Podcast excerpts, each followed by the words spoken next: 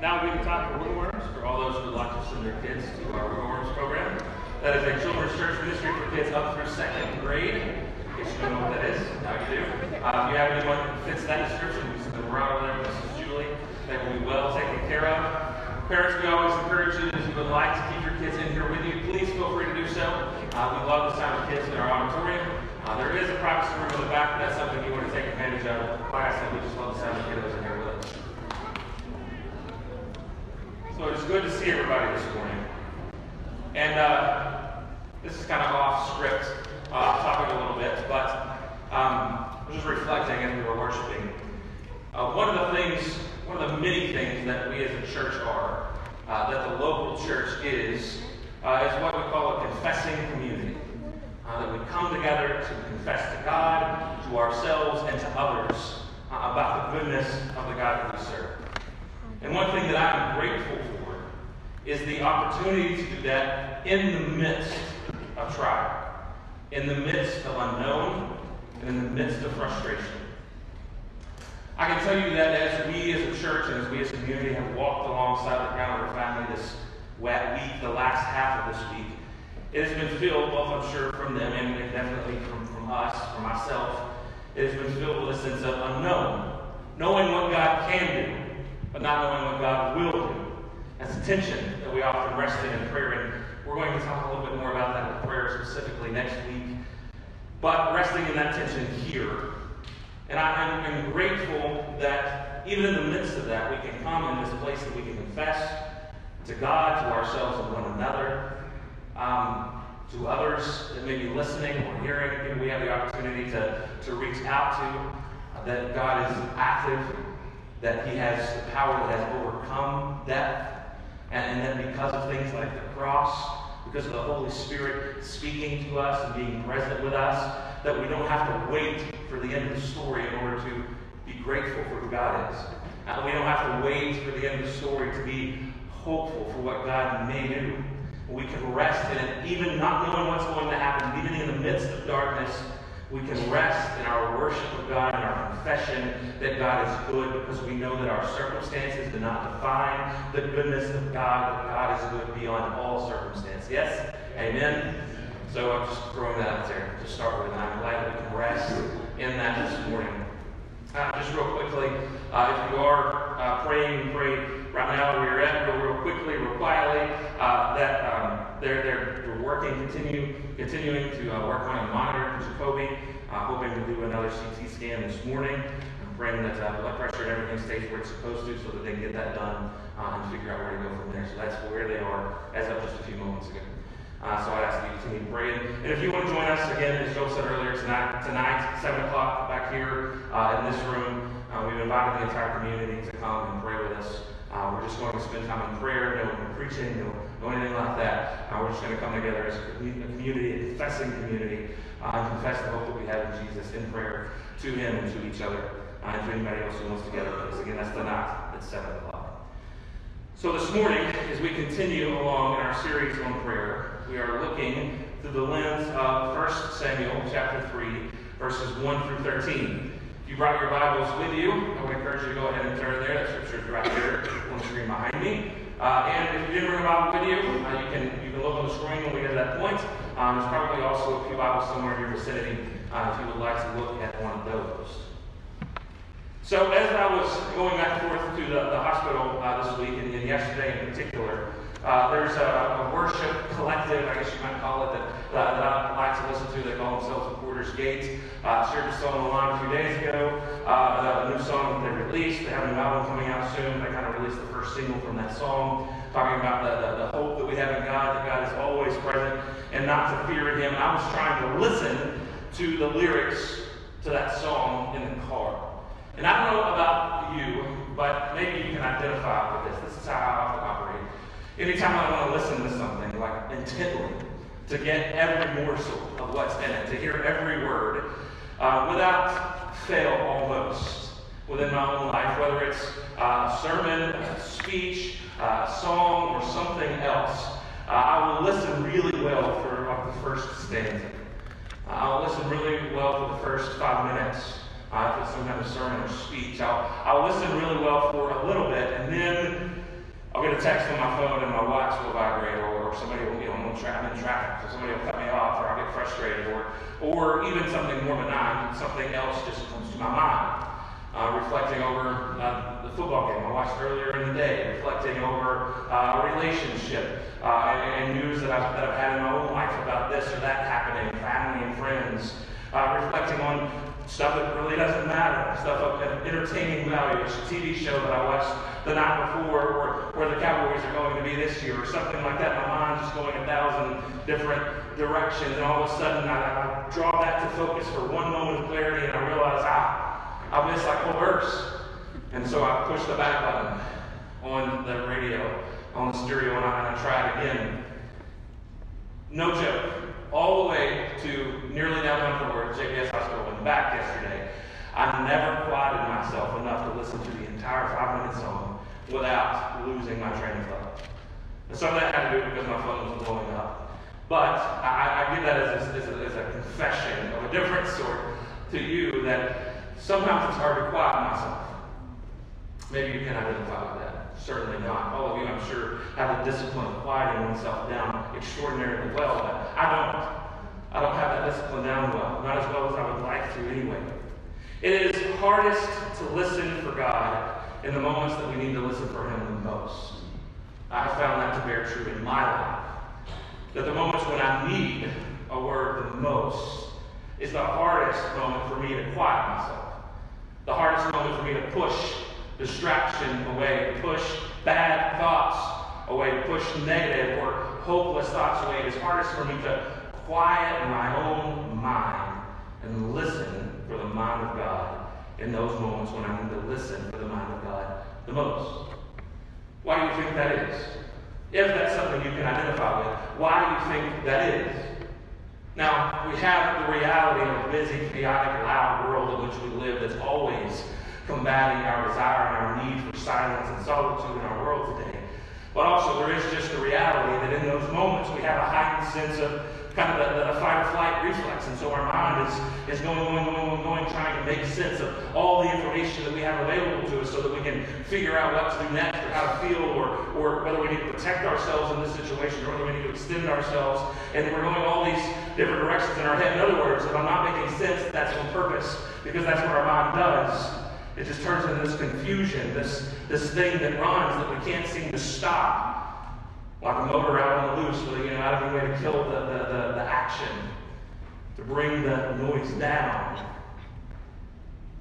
So this morning, to you, if you're in that situation, and to myself most evidently, in that situation, I have a word that's a whole lot that's a whole lot more complex than it sounds, but I think a word that we can kind of base this sermon on and that is this stop talking and pray.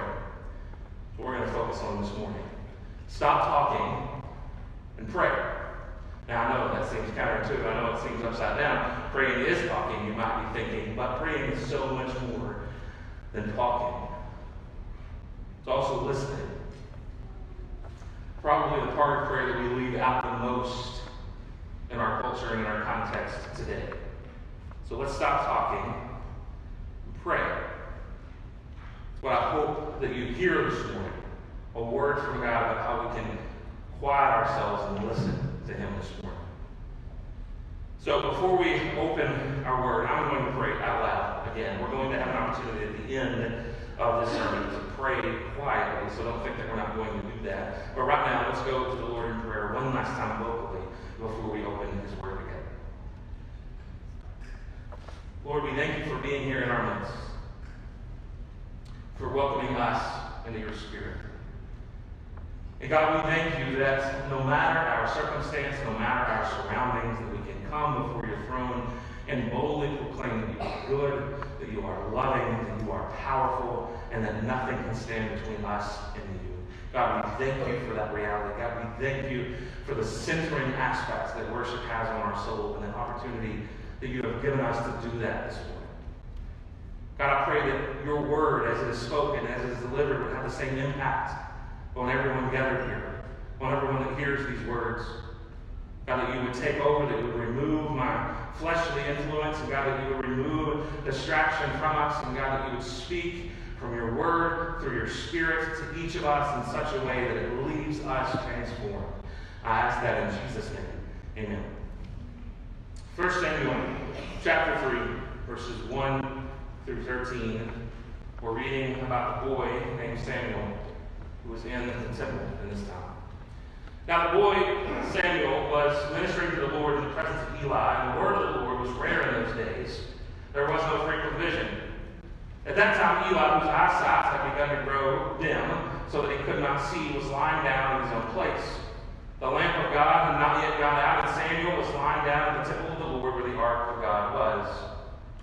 Then the Lord called Samuel, and he said, Here I am, and ran to Eli, and said, Here I am, for you called me. But he said, I, I did not call, lie down again. So he went and lay down. And the Lord called again, Samuel. And Samuel rose and went to Eli and said, Here I am, for you called me. But he said, I did not call my son, lie down again. Now Samuel did not know the Lord, not yet know the Lord, and the word of the Lord had not yet been revealed to him. And the Lord called Samuel again the third time. And he arose and went to Eli and said, Here I am, for you called me. Then Eli perceived that the Lord was calling the boy. Therefore Eli said to Samuel, Go lie down, and if he calls you, you shall say, Speak, Lord, for your servant hears. So Samuel went and lay down in his place. And the Lord came and stood, calling out, as at other times, Samuel, Samuel. And Samuel said, Speak, for your servant hears. Then the Lord said to Samuel, Behold, I am about to do a thing in Israel at which the two ears of everyone who hears it will tingle. On that day I will fulfill against Eli all that I have spoken concerning his house from beginning to end. And I declare to him that I am about to punish his house forever for the iniquity that he knew, because his sons were blaspheming God, and he did not restrain them. Samuel was special. Uh, we learned that very quickly in this book. Uh, we learn that by his birth narrative. His mother, Hannah, who desperately wanted to bear a child and was unable to do so, essentially vows to God that God, if you would give me a child, I will dedicate him into your service, which is why he's there with Eli, the priest, in the temple in the first place. Uh, we also see some foreshadowing of what God is going to do through Samuel. Samuel serves in a lot of different roles, but as one, as kind of a prophet for God, um, a leader of the people of Israel for some time. So we see God kind of setting up that role for Samuel. Ultimately, uh, because God works through Samuel, uh, God uses Samuel to direct Israel towards David. And so, in a way, we kind of see God setting up the Davidic kingship even now as he begins to speak to Samuel. We hear in the scripture that God had been quiet, at least it seemed that way, that, that, that visions, that words from the Lord were rare in those days. Uh, and so it seems like God is about to do something new and special through this, at the time, boy named Samuel. We also have contextually, just so you know what's going on, why Eli has mentioned that the, when God finally does speak to Samuel. Eli's sons let's just put it simply, misbehave. You can go and read chapters 1 and 2, uh, figure out the, depravity of them, uh, why God was upset with them in the first place. Uh, and God had essentially, in the last chapter, cut them off. Uh, they were supposed to be priests. The people after them were supposed to be priests. They were part of that lineage. Uh, but God said, no more uh, sons of Eli are cut off. And that's also why we have this word of judgment spoken against Eli that ended the passage that we read. The priests were failing at their jobs, which is one of the reasons why God's voice had been so quiet as it did. And so we see in this story this boy, Samuel, who was dedicated to the Lord by his mother to serve in the temple. This boy, Samuel, who would turn into the leader, Samuel, a prophet, kind of you know, in a priestly fashion almost, and sometimes Samuel, who would lead the people into kind of the next generation of the leadership and pointing them on towards David. This man that would be used by God in good times and in difficult times we see this man here at the temple at his boy stage, having not yet known the Lord, having not yet heard a voice from the Lord, and God comes to him in the middle of the night and calls out to him, Samuel. And he doesn't know what this word is, he just hears it. And of course, he assumes what everybody else would assume in that situation. It must be the guy in the other room. It, it must be Eli. Now, I don't know exactly what the voice sounded like, or even if it was an audible voice or just something that Samuel heard in his head, but he heard his name called, and so he got up, ran to Eli, and Eli said, You must be hearing me. I didn't say anything. Go back. Go to bed. Samuel goes back goes to bed. Again, a, boy being obedient to his leader goes back and goes to sleep. And again, he's woken up. Uh, or at least interrupted in thought maybe when he hears his name called again. And again, he jumps up and he goes to Eli and he says, Okay, you called me. Here I am. Maybe he thought Eli was testing him at this point. We don't really know what's going on. But he says again, and Eli still doesn't get it. Samuel doesn't get it because he doesn't know any better. He's just a boy at this point. And Eli says again, No, I don't know what's going on, but I didn't call you. Go back and go to bed. Now, I often joke about parenthood with you, but parents maybe you can identify with that sometimes, right? The whole like, just go back and go to sleep, you know, please. I don't know what the noise is. Everything is okay. All the doors are locked. Uh, I don't know what that noise. There's no such thing as monsters. Just go back uh, and, and, go to sleep. Can we please just go back and go to sleep? Maybe that's what Eli is thinking as he sends Samuel back again. And then God comes the third time. Scripture loves the number three. Comes back the third time and says, Samuel, Samuel. Samuel gets up, goes to Eli again, and says, Hey, I can imagine he's probably getting a little frustrated, even being a boy and not knowing what's going on. Okay, Eli, are you testing me? That's what I would be thinking. Like, are we are we doing something where you're trying to teach me something about priesthood? Uh, okay, I heard my name called. Here I am. Finally, Eli gets it. This priest of God who is supposed to be a leader, he finally gets it and says, okay, he perceives what's going on, is what my English Standard Version says. He perceives that something else is taking place. He says, okay, Samuel, here, here's what's going on. God must be calling you. So go back, go back to sleep, lay back down, and if you hear the voice again, simply submit and say, Here I am, I'm listening. Samuel goes back, and he hears that finally once again, word from God, and he knows that it's from God. Real quickly, stop in the retelling of this story. Three times God called and Samuel misunderstood. One thing we can take from that, first of all, is that God speaks. Uh, that God is not quiet or uninvolved. Uh, that God leads. That God has a word for us. And, and, and we can have the, the main word of God today delivered to us through Scripture. But I still believe that God speaks through His Holy Spirit to us today in accordance with Scripture and never against this perfect testimony of Scripture, but that God still speaks to us on an individual level. God speaks. Now, Samuel was in a quiet place. It says that the lamp of the Lord had not yet got out. It was a lamp that probably burned overnight, and it would eventually go out. We're at the point of the middle of the night. Perhaps the, the lamp was near to going out, but it hadn't yet. So it's this quiet time of the night. The quiet that we probably can't appreciate in our loud culture. There's no interstate traffic. Uh, there's no planes overhead. Uh, there's simply maybe the, the, flickering of a candle uh, as you hear the wick burning down. Maybe that's all that you can hear. Maybe some, some natural noises like, like the weather, some wind, or some animals outside, or Eli snoring in the other room. That's the only noises that we have. And we have this quiet moment. And so there's something about God speaking to us in quiet. But Samuel misunderstands that the first three times. And we know why. The narrator tells us why, that he did not yet have a relationship with the Lord. So this is ignorance on Samuel's part. We can't hold it against him, but it does speak truth to us. And that is that if our relationship with God is off, we can easily misunderstand his voice. We can easily misunderstand what he has to say our relationship with God is not strong. I do believe that God speaks through his spirit, but we can definitely misunderstand his spirit if our relationship with him is not as strong as it ought to be.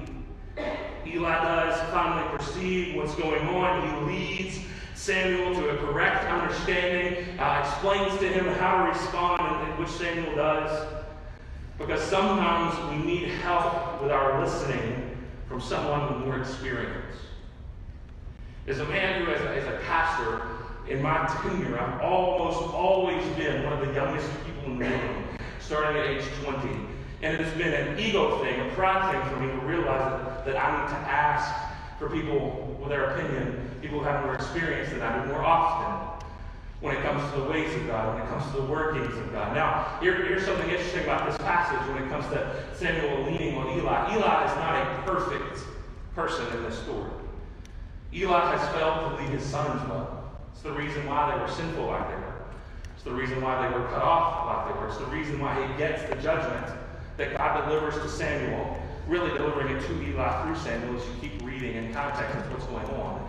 It's the reason why is because Eli has failed to do his job. He's not perfect in this story. Yet, as far as Samuel is concerned, he is a leader and he is someone with more experience. And so, even if someone isn't perfect, that's where I often fail when it comes to listening to others. Uh, if someone has a word for me, especially if it is a word of correction, a word of criticism. There is such a thing as positive criticism. I know we don't like that in our culture today, but there is such a thing. And say that I get some sort of positive criticism, something, something that I need to change, something that I need to be convicted over and actually address in my own life. When I get a word like that, my gut flesh reaction is to say, well, I'm not listening to you because I've seen you sin in A, B, C, D ways. I know that you too are a failure, so why should I listen to you? That is my gut response. Maybe you can identify with that. Is that when someone criticizes us, our first reaction is to criticize them back, at least in our heads, if not actually vocally. But we probably won't do it vocally, we'll just do it to ourselves and discount any criticism that comes. But Eli, even though he's not perfect, Samuel is willing to listen to the direction that he has to offer. And so sometimes when it comes to hearing from God, when it comes to listening to God, when it comes to interpreting what God might be saying to us, where God might be leading us in our individual lives, we need to invite experience and wisdom from others, especially those who have been doing this longer than we have, into our lives. Realizing that it is not perfect, but maybe it is something that if it goes with Scripture, that we need to listen to. And you can add to that, if you are in the experienced or wise group, maybe you have some experience or wisdom that you need to share with another when it comes to hearing the voice of God. Samuel hears a difficult word from God. He doesn't, you read this story, if you take it out of context, if you put it in context, you understand why God goes where he does. But if you take it out of, this, out of context, you can kind of read through the story and you can think, well, such a wonderful story, Samuel hearing from God. God's going to tell him something wonderful. And here we have the first time that God speaks to this young man. He tells him, okay, here's what's up. The, the man that you've been following all of your known life at this point, um, he's, his lineage is cursed. Uh, he's going to be judged because he failed to lead his sons the way that he was supposed to. And you need to pass that on. That's the first word that Samuel gets. It's probably not the word that he wanted. Definitely not the word that he was expecting, but it was the word that he needed to hear. In prayer, God speaks what we need to hear, not what we want to hear. In prayer, if you always only hear what you want to hear, you're probably just listening to yourself. Me say that one again. In prayer, if you always only hear what you want to hear, you're probably just listening to yourself. Yeah, God said that I was right in that decision. Uh, God said that I shouldn't be hard on myself. God said that I, that I shouldn't give to this person. If you hear those kinds of things all the time, you're probably just listening to your own head and not to God Himself. So if you want to listen to God, you need to ask yourself a question Are you prepared to hear truth? Even if it's difficult. And so, again, my encouragement to you today is to stop talking and pray. Three ways to do that to stop talking and pray, to quiet ourselves and hear from God the same way that young Samuel did. Number one, make quiet time quiet again. I know that's a phrase we like, it's a little line we like to use, quiet time, something that I've grown up with. It's probably been uh, part of the vernacular within the Baptist world much longer than I've even been alive. You know, having a personal, devotional time, we usually think in the morning. But it's funny, not many of us are quiet during our quiet time. If we are, it's when we're reading scripture, which don't stop doing that. But I'm encouraging you to maybe actually make being silent, being quiet, a part of your quiet time. Schedule times of silence. If you're the scheduling type when it comes to devotion, schedule times of silence where you are sitting in the presence of the Lord. After you've read scripture. Maybe it's reflecting over a word that He gave you. Maybe it's reflecting on the events of the day. Maybe it's reflecting over a word that you heard from someone else. But make quiet a part of your devotional life. Schedule listening sessions. Stop talking and pray. Involve others in your listening will be the second thing that I want to encourage to. Seek wisdom and experience. Pray with others. Listen to the prayers of others. I know that one thing we can often fall into when we're praying in a group is that instead of listening to someone else's prayer, we're thinking of what we need to pray when it gets around to us. right? You know, squeeze hand and go to the next person in the circle. When you know that it's two or three people away from you, you aren't thinking of your prayer. Stop yourself and listen to what other people might be praying. Ask others what they're hearing from God in their devotional time. Ask what God is, is leading them, what has jumped out from Scripture to them lately. How is God impacting their life? Involve others in your listening. And thirdly, we have to say this absolutely, without a doubt. Start with Scripture. God has already spoken. He said everything that needs to be said in Scripture, so we listen there first. Test all other words that you think you're hearing against Scripture. Starting with Scripture is the only path to objectivity in listening. It's the only surefire insurance you have to make sure that you are not putting it in your own brain or that it's not coming from your own brain. If you test every word against Scripture, if you start and end with Scripture when it comes to listening from God. And so, to make this even more practical, maybe one way that you can make this work for yourself, if you're a morning person, wake up five minutes earlier than you normally do tomorrow morning. And, and if you already have devotion built into your morning routine, add five minutes to it. And have that five minutes just be listening. If you involve Scripture in your quiet time, I would encourage you to read the Scripture first so that you can spend that quiet time reflecting over what God has already said in His good and perfect Word. And then allow the Holy Spirit to apply that specifically to your life. That's one way that you can do that. If you're more of a night owl, after everyone else has gone to bed in the house, maybe go to sleep five minutes later. And here's a real practical way that that can work. And I'm speaking to me just as much as I'm speaking to you on this one. Put your phone away. I know a lot of us kind of, we get in bed and we put the phone on, we have the blue light in the face, and we just kind of zone out for 10, 15, 20, 80 minutes doing that before we finally go to sleep. What I would encourage you to do is, is, is put that away. I'm encouraging myself to hold myself accountable on this one, to put that away and then just be silent. Again, maybe start with Scripture first. Or start with a, a word out of Scripture from someone else that you're reflecting on. Maybe if you don't feel like you're a night person or a morning person, uh, maybe you have a lot to deal with every morning or evening. Got a lot to deal with. I mean, other human beings that are waking up that are needing to be put to sleep. Um, put to bed. Put to sleep sounds bad, doesn't it? You know what I mean? Put to bed. Then, if that's you, maybe maybe it's somewhere during the day. Maybe it's during nap time. Maybe it's during lunch. Uh, you have times available to you. I know we're busy in our schedules today, but you have the times available to you to cut out just five minutes somewhere in your day and add that as just a time to listen, to stop talking, and pray. It would be incredibly foolish, critical, etc., etc., of me in this moment to keep talking and not to actually give us a chance to put into action what we're talking about. So I'm going to invite Joel. Joel is going to uh, lead us an invitation uh, song here in just a moment. Uh, but before that, he's going to play softly um, to make it, uh, to give you an opportunity to, for me to stop talking and for us all to pray. Just a few minutes for you right where you are. Get over the awkwardness of the silence. That's why we got the music in the background. Get over the awkwardness of the silence and right here where you are, Maybe it's, it's, it's next to someone else, being in, silence with a, with a partner. Maybe it's on your own. By yourself. Let's stop talking and listen to what God might have to say concerning your life right now, concerning this word from 1 Samuel, concerning something that you are not even ready for. Allow yourself to hear from God in this moment.